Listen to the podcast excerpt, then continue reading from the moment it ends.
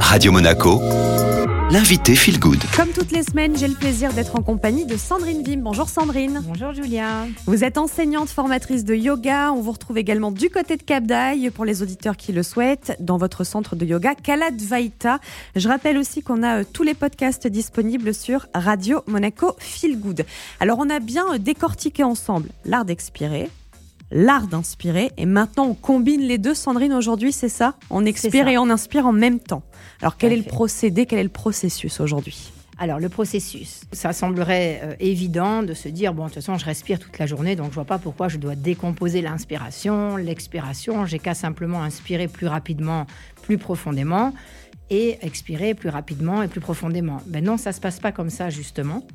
Parce que ce qui va donner euh, cette euh, perception d'un souffle plus profond, c'est déjà de pratiquer, décomposer, donc étapes graduelles les unes après les autres, pour donner cette fameuse élasticité thoracique. Une fois qu'on aura euh, gagné de l'élasticité, de la mobilité thoracique, on pourra alors investir la longueur inspirationnelle et expirationnelle. Donc comment se passe là un cycle de respiration Ujjayi stade 4 qui va être le dernier stade des Ujjayi allongés, puisqu'après on va passer en assise. Vous êtes enfin prêt à allonger et l'inspiration et l'expiration. Alors, comment on s'y prend, Sandrine? Vous vous allongez sur le dos, en Shavasana, la pose euh, qu'on a expliquée déjà euh, dans les premiers podcasts, et retrouvez ce souffle spontané. Une fois que vous y êtes, c'est-à-dire que vous n'intervenez plus sur votre souffle spontané, videz la totalité de vos poumons, et maintenant prenez une inspiration, par le nez bien sûr, qui va investiguer le corps du pubis, des hanches, vers la base de l'abdomen, la taille, monter un peu plus vers les côtes frontales, les côtes latérales, monter encore plus vers le centre de la poitrine et les aisselles, guider encore plus l'élévation vers la gorge et les épaules, restez là.